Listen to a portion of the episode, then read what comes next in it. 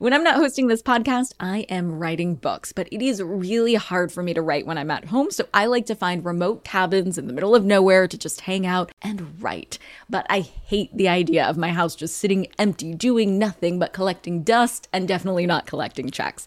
And that's why I'm an Airbnb host. It's one of my all time favorite side hustles. Other popular side hustles are awesome too, don't get me wrong, but they often involve big startup costs. By hosting your space, you're monetizing what you already have access to. It doesn't get easier than that. And if you're new to the side hustle game and you're anxious about getting started, don't worry because you're not in this alone. Airbnb makes it super easy to host. I mean, if I could do it, you could do it. And your home might be worth a lot more than you think. Find out how much at airbnb.com/host. Hey guys, are you ready for some money rehab? Wall Street has been completely upended by an unlikely player, GameStop. Mean And should I have a 401k? Because then I don't do it? No, I know. You think the whole world revolves around you and your money? Well, it doesn't. Charge for wasting our time. I will take a check. Like a old school truck. You recognize her from anchoring on CNN, CNBC, and Bloomberg. The only financial expert you don't need a dictionary to understand. Nicole Lapin. I've said it before and I will say it again. Doctors have doctors, shrinks have shrinks, and financial advisors have financial advisors, including yours truly. I am bullish on money tips. Obviously. And when it comes to financial literacy, I say the more, the merrier. That's why I highly encourage all money rehabbers to have their own financial advisor. And to help you find the one that's perfect fit for you, I'm talking to Josh Brown, aka the Reformed Broker, a financial advisor who, like me, thinks everyone should have a financial advisor. Let's get into it. Josh, aka the Reformed Broker, I am so excited to say welcome to Money Rehab. Nicole, I've missed you all this time. It's so great to be reconnected. Can't wait to chat today. We used to hang a million and a half years ago on CNBC's early morning show. It is so, so fun to be reunited. Today, we're talking all about financial advisors, one of my most favorite topics. And you're going to give us great tips on finding your, I guess it would be like your financial soulmate here. Well, that's in a best case scenario. Yes. We're gonna we're gonna aim for the best case scenario here. Uh, this is something I tackled in my latest book, and at the end of our chat, we're gonna do a little role playing straight out of the book. So get pumped. But first, uh, let's start at the beginning. I want to find a financial advisor. Where do I start? That's a great question. The first place that I would start in the year 2022 would be on the CFP's website. CFP is a certified financial planner. It's basically the highest level um uh, let, let, me all right let me put it to this way in order for a financial advisor to become a certified financial planner they have to have gone through it's about two to three years worth of worth of uh schoolwork let's say tests Oh, it's no joke. I went through this. Income taxation, retirement planning, lots and lots of fun. That's right. And then on top of that, they need some work experience. They don't they don't qualify until they've got a certain amount of time under their belt actually in the field. And there are there are tens of thousands of certified financial planners. They're in every region of the country, all walks of life. So you can find someone that you feel comfortable with no matter who you are. But I really would say like that would be a great place to start. We've got 26 uh, client facing financial advisors at our firm. And I think all but two have the certified financial planner designation. So I, I would say like that's a really great starting point. And then, you know, if it's like important that somebody's near you, you would search by zip code. If it's important to you that somebody is coming from a similar background that you are, that's the kind of thing that you can look at look for on LinkedIn. But um, you really want to make sure you're working with somebody who knows what they're doing because if you're paying for advice, it should be coming from a source where it's it's good advice. Yeah, the CFP designation is kind of the gold standard of the industry, but yeah, there's a ton of alphabet soup, of course. We have fiduciary, RIA, we have broker, we have a bunch of acronyms, we have a bunch of accreditations. Which ones are the most important besides the CFP designation? Well, you will come across a lot of people working in finance who have a CFA, which is a chartered financial analyst. That is uh, useful insofar as you learn how to study the market, uh, handle portfolio construction, select investments. So you, you'll find a lot of people who have the CFA designation, but if they don't also have the certified financial planner designation, they're not going to be as much of an expert in the things that are really relevant to you. So what can so so for let me demystify a few things. RIA, what does that mean? It's a registered investment advisor. That's somebody who has a fiduciary duty to you. The RIA is in distinction to the broker.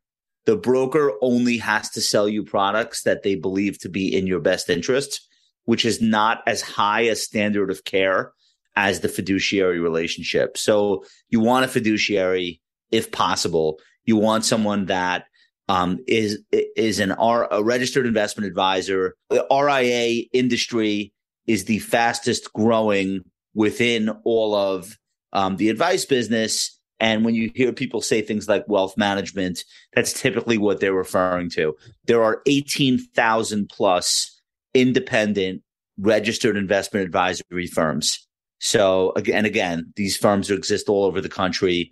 We have a firm that's based in New York, but with employees in 25 different states. Like it's, it's not hard to find somebody who is a fiduciary and also a certified financial planner in this day and age. It's it's actually very popular and it's the fastest growing segment within finance.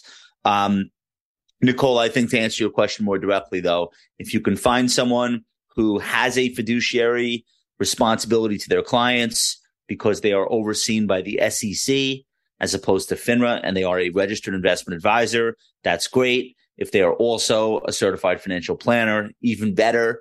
And then if they have all these other acronyms after their name, some of those have to do with insurance. Some of those have some some of those have to do with various levels of of uh, of personal finance insight. But like in the end, those are only going to be the things that are a starting point. The relationship with the advisor is going to supersede all of that stuff. So if I have 8 million different acronyms after my name on my business card, but you don't trust me or you, you don't feel like you can rely on me, it doesn't matter how many online courses I took to earn those designations. Well, it's nice to have both. We'll first have the right designations and make sure that they're a fiduciary, and then you can have the vibes, I think. Uh, I love that you break down the difference between a broker and a fiduciary. I like to think of it like a dietitian versus a butcher or a salesperson at Bloomie's versus your own stylist. So your own stylist, you're paying a flat fee. That would be like the fiduciary versus the person at the department store is getting a commission on what you buy. So they're working for the product versus the stylist is really working for the best interest of you you. Is that a good way to think about the difference between the fiduciary and the broker? Because I think some people get confused. They'll get a card from like some financial firm and they're the vice president of blah blah. And you don't really, you can't tell immediately if that person is a broker or if that person's a fiduciary. So how do you break that down? Sure. A broker is a financial salesperson. And by the way, it's not a dirty word. There are some people that having a broker is all they need. Who are those people? Those are people that want to come up with their own investment ideas. They're not necessarily looking for advice. They're really looking for somebody that can execute a trade or can get them access to a very specific type of fund. And that for, in that situation where someone is serving as their own advisor, all they really need is a broker. The thing is though, that's a very narrow percentage of the general public, in my view the general, most people in the general public need advice. Now, the good news is there has never been a higher availability of advice and technology has enabled this.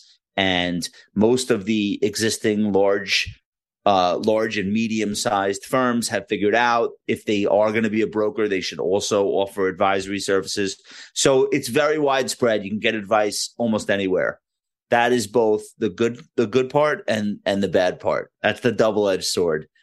because everyone is offering advice, it's almost like incomprehensible to somebody just like approaching it for the first time. Like, how do I know who to even listen to? Okay. So first things first, how how are you compensated is the the best question to ask to separate out who's a broker or a financial salesperson and who's actually an advisor. And this is very cut and dry. Someone who's a broker can get compensated by a third party. So they sell you an insurance product or they sell you a certain type of fund versus a different kind of fund because the fund family that's paying the highest is who they're selling to you. That's a broker. Again, it's not illegal. It's just they they don't have the same standard of care to serve as your fiduciary only. If someone says to you, "How do I get paid?" You pay me. Okay, great. Can anyone else pay you? No, because I'm your fiduciary. So, I don't I don't have a conflict. I'm not going to sell you fund ABC because fund XYZ isn't paying me as much of a commission. I can't do that. It's illegal if I am an investment advisor representative acting as a fiduciary. So, starting out with how are you compensated will immediately eliminate the financial salespeople. Okay, great. Now you're starting with only people who are being paid by you. And I think that that's a really good way to like narrow the field down to people that have no choice but to have your best interests at heart at all times. Yeah, so let's dig into that. I think it's really, really important to first make sure that somebody has the right accreditations, is a fiduciary. Uh, it doesn't, though, guarantee that you'll be protected. We should remind everyone that Bernie Madoff was a fiduciary. So, beyond accreditations, can you talk about some of those other things that listeners should talk about with potential advisors to vet them and make sure they're the right fit for them? Well, I'm glad you mentioned Bernie Madoff. What's really interesting about that situation, as catastrophic as it was, um, Bernie Madoff was an example of one of the biggest red flags that every investor should be aware of. He was self-clearing. Let me break let me break down what that means. Bernie Madoff, in addition to having an advisory practice, also owned a broker dealer, which I think was Bernard L. Madoff Securities. So, in other words, he had his own hedge fund. He was putting clients' money into the hedge fund. The hedge fund was utilizing the related broker dealer that he also owned to allegedly do the trades. Now we know the trades weren't done. Um, the money was just going to pay later investors returns that didn't exist. But that's the point. Had Bernie Madoff had a brokerage custodian or brokerage clearing relationship at a third party firm like Fidelity or Schwab or Pershing or Bear Stearns or all of these other firms that offer that service, it would have been impossible to have pulled off that fraud because Fidelity is not going to invent fake trades that Bernie Madoff calls in and says, Hey, do me a favor. Pretend I bought all these options in these stocks last month. So having a third party custodian is so key. And so after you ask a potential broker or advisor, um, how are you compensated? Maybe a second question should be assuming I send you my money to invest for me, where would the money be held? And if the answer is in house, okay. Thank unless, you. Unless it's a Fortune 500, unless it's Goldman Sachs or Fidelity or, you know, if it, if it's like, you know, oh, oh, I'll take care of that. It's in my, you know, it's in an omnibus account or it's in a bank account that I set up under my own firm's name or we're self clearing. If you get an answer like that, huge, huge red flag. Like mm. somebody tells you they have a new boyfriend and their boyfriend's a club promoter. Like, oh, God. huge red flag. Like, you know, you think Got of it. some of the big red flags. That's like, that's super sus. Hold on to your wallets, boys and girls. Money Rehab will be right back.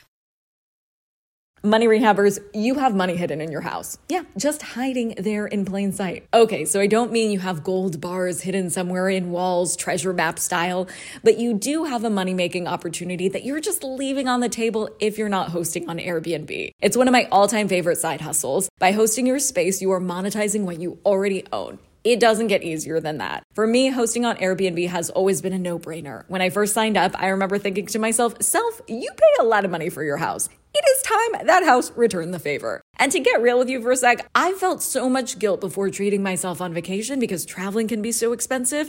But since hosting on Airbnb, I feel zero stress for treating myself to a much needed vacation because having Airbnb guests stay at my house when I'm traveling helps offset the cost of my travel. So it's such a win win. I mean, if I could do it, you could do it. And your home might be worth more than you think. Find out how much at airbnb.com/slash host. Do you ever get FOMO, fear of missing out? Well, do you ever get FOMO tupita, fear of missing out on the perfect hire? If so, I have the antidote. It's LinkedIn Jobs. LinkedIn Jobs helps you hire professionals you can't find anywhere else, even those who aren't actively searching for a new job but might be open to the perfect role. In any given month, over 70% of LinkedIn users don't visit other leading job sites, and that adds up to a serious squad of awesome candidates. LinkedIn has over a billion professionals on the platform, and these candidates are super qualified. So much so that 86% of small businesses get a qualified candidate within just 24 hours. I work with LinkedIn Jobs for all of my dream needs, so they're hooking up money rehabbers at linkedin.com slash MNN. Go there and you can post your job for free. That's linkedin.com slash MNN as in Money News Network to post your job for free. Terms and conditions apply. Now for some more money rehab. Super sus, as the kids say, for sure. So thank you next on that one. Let's talk about how much money people should expect to shell out for a good financial advisor, because I did give that analogy. I know it wasn't your favorite, but like if you're hiring a stylist or a nutritionist, you're still paying them a flat fee to give you the best clothes or food advice for you. So how much should you expect to pay a financial advisor if you're not just using a broker or doing it yourself? So let's just talk about RIAs and the wealth management operations at the largest banks, like Bank of America, which used to be Merrill Lynch, Morgan Stanley, uh, et cetera, plus all of the, the mid-size and large RIAs. The industry standard is a percentage of the assets under management that you're giving them to manage for you. There's a couple of reasons for that. The first is it's traditional. Um, the second is it enables the advisor to be paid enough so that they they feel like the time they're spending with the clients is time well spent. The third reason is rich people hate when the meter's running. They don't. So when you have a wealthy client who's got a financial advisor, they don't want to be charged hourly every time they have a question or every time they send an email. They don't want to feel like the clock is running. That is not the way they prefer to be paid. But one of the more interesting reasons why the percentage fee is so standard is that I know this, and Nicole, you probably know this, but um, a client will give a hundred reasons why they work with an advisor. They'll say everything from I like their technology, it's user friendly, or I really like the person, I feel like we have a great relationship, or um, oh, the person lives nearby, so I just feel comfortable that they're part of my community. There's like a million reasons, and they're all um, valid. But in the end, an advisor who does a terrible job managing someone's money, um, like really falling far behind in a bull market, or blowing them up at the, at the top of a bubble, or uh, trading too often so that there are horrible tax uh, ramifications or whatever. Like if you do a bad job with the portfolio itself, none of those other intangibles, those financial planning or relationship tangibles are yeah, going to matter. Matter. You're no. going to you right, you're going to live and die based on how the portfolio does. I know this, you know this, anyone that's been doing this for more than 10 years understands this. So there's this burgeoning movement among younger advisors where they want to charge a monthly flat fee a lot of that is because they're taking on very small clients who just like they don't have enough money for a 1% fee to even be worth their time. So I understand that. But I think for people with $100,000 or more, the the the percent of AUM is going to remain the standard um, for for quite a while. It just happens to work out really well and make sense from a variety of perspectives. And this actually brings us really nicely to a money rehab listener question. Uh, from Saray, and she says she's been wanting to work with a fiduciary, but hasn't been able to find one in her area who's willing to work with the household income of 250K or less. Any recommendations on how to find a local or virtual fiduciary that handles households with less than 250K? So I can't speak to the local part, but I will tell you something that's changed during, um, since the pan- during the pandemic and since there there used to be a thing where geographic location was really important for financial advisory relationship. And it's just like completely gone away. Like the same way that people started to have to feel comfortable buying their groceries online doing like telehealth and and seeing a doctor online i think every advisor in america is at a point where they have at least one relationship that's not local and they're doing everything online. So I think that should be less of a concern. Yes, of course, all things being equal, it would be great to go play golf or, you know, have lunch with the person that's managing your money. But it's, I just don't think in this day and age that should be the starting point. Just my personal opinion. How do you find firms that are interested in dealing with you at that level? I think a lot of people with income of a quarter of a million or under, maybe people that haven't yet amassed a million dollars, they rely on referrals from the large online brokerages. Um, so Schwab, Fidelity, they all have these paid referral programs where they will take someone who's looking for more advice than just what funds do I buy, and they will refer that person to a local registered investment advisory firm, RIA firm, um, and it's a huge business. And a lot of very big RAs were built on those referral networks. So that's one way. Um, another way would be to start on the CFP website. Sometimes cheap is expensive. I think financial advice and portfolio management are two examples of um, there being no shortcut. And obviously, I'm biased. This is what we do for a living, but we take it really seriously. We're building plans for people that that are living movable, changeable lifestyles. And so much of the job comes after you build the initial plan. Okay, well, let's have the initial conversation. So let's look at how a conversation like this is going to happen in practice. We've done a lot of talking about what you should ask. So can we do a special edition of Money Rehab Masterpiece Theater where I am the potential client and you're the advisor? And now we proudly present another edition of Money Rehab Masterpiece Theater. Please silence your cell phones. Hey, Mr. RIA. Before we chat further, can you please confirm if you are registered with the state or with the SEC? Well, yes, I am. I also have an investment advisor representative who works with me and also abides by strict fiduciary practices. Great. And how does your compensation structure work? I take a 1% fee of all of your assets under management. Do you take fees for buying mutual funds or 12B1 marketing fees? Nicole, that's such a great question. I'm glad you asked. No, our percentage fee is the only fee, and we do not participate in any pay to play fees as compensation. Wonderful. So to clarify, you don't receive compensation for trading any stocks or bonds? That is correct. This is really important to me. So I just want to make sure that I'm making the right decision. Thank you so much for taking the time to answer these questions. I only have a few more. Do you have any affiliation with a broker dealer? I don't. I know there are some fiduciaries who also sell products, so they receive investment commissions as well but that's not how I do business. I really appreciate that. I find those RIAs who are brokers offensive at best. And I assume you don't take my money directly? That's right. I work with many reputable third party custodians like Charles Schwab, Fidelity, and so on. You may choose whichever one you prefer, and you will have access to your money and accounts through them at all times with regular statements going straight to you. Thank you so much for getting into the nitty gritty with me. I would love to continue this conversation in greater detail so I can go over my specific goals and hopes for added value in my investments. And scene. I don't know about you. I smell Oscar. For today's tip, you can take straight to the bank. If you're ready to take this search into your own hands, check out the link in the show notes. There you can find the script I used with Josh today and the websites you can use to find your perfect financial advisor match.